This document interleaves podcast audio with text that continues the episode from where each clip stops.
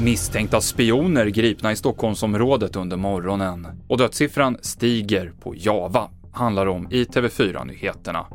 Ja, vi börjar med att berätta att dödssiffran har stigit efter jordbävningen på Java igår. Indonesiska myndigheter uppger att 252 personer är omkomna, 31 saknas fortfarande i rasmassorna och över 1000 personer ska ha skadats.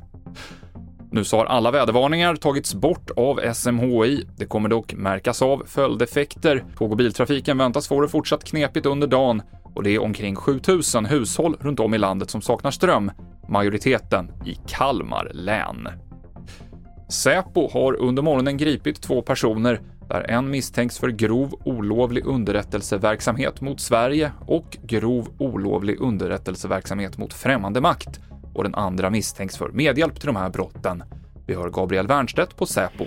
Eh, ja, det har ju, eh, eh, det har ju framkommit misstankar då och i takt med att de här misstankarna har kommit så har det också förundersökningen gått in i det här skedet att man nu då kunnat genomföra den här, den här insatsen.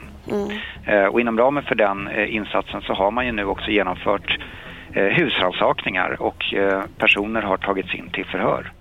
Och enligt uppgift till TV4-nyheterna så är de spionmisstänkta en man och en kvinna i 60-årsåldern och de misstänks ha spionerat för främmande makt under nästan 10 års tid, visar handlingar från tingsrätten. Och igår kväll så var det ett laggårdstak som rasade in på grund av tunga snömassor i Simrishamns kommun. En nyfödd kalv lyckades inte komma undan bråten men lokaliserades av räddningstjänsten som drog fram den. sen när en av räddningsmännen kom till han så eh, lyfte han på öronen och tittade. Sen drog de fram honom och där och kvicknade han liksom till.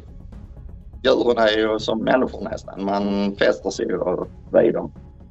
Jo, det kändes väl skönt att det blev ett så lyckligt slut. Sa bonden Håkan Olsson Bilder på kalven finns på tv4.se. Jag heter Mikael Klintevall.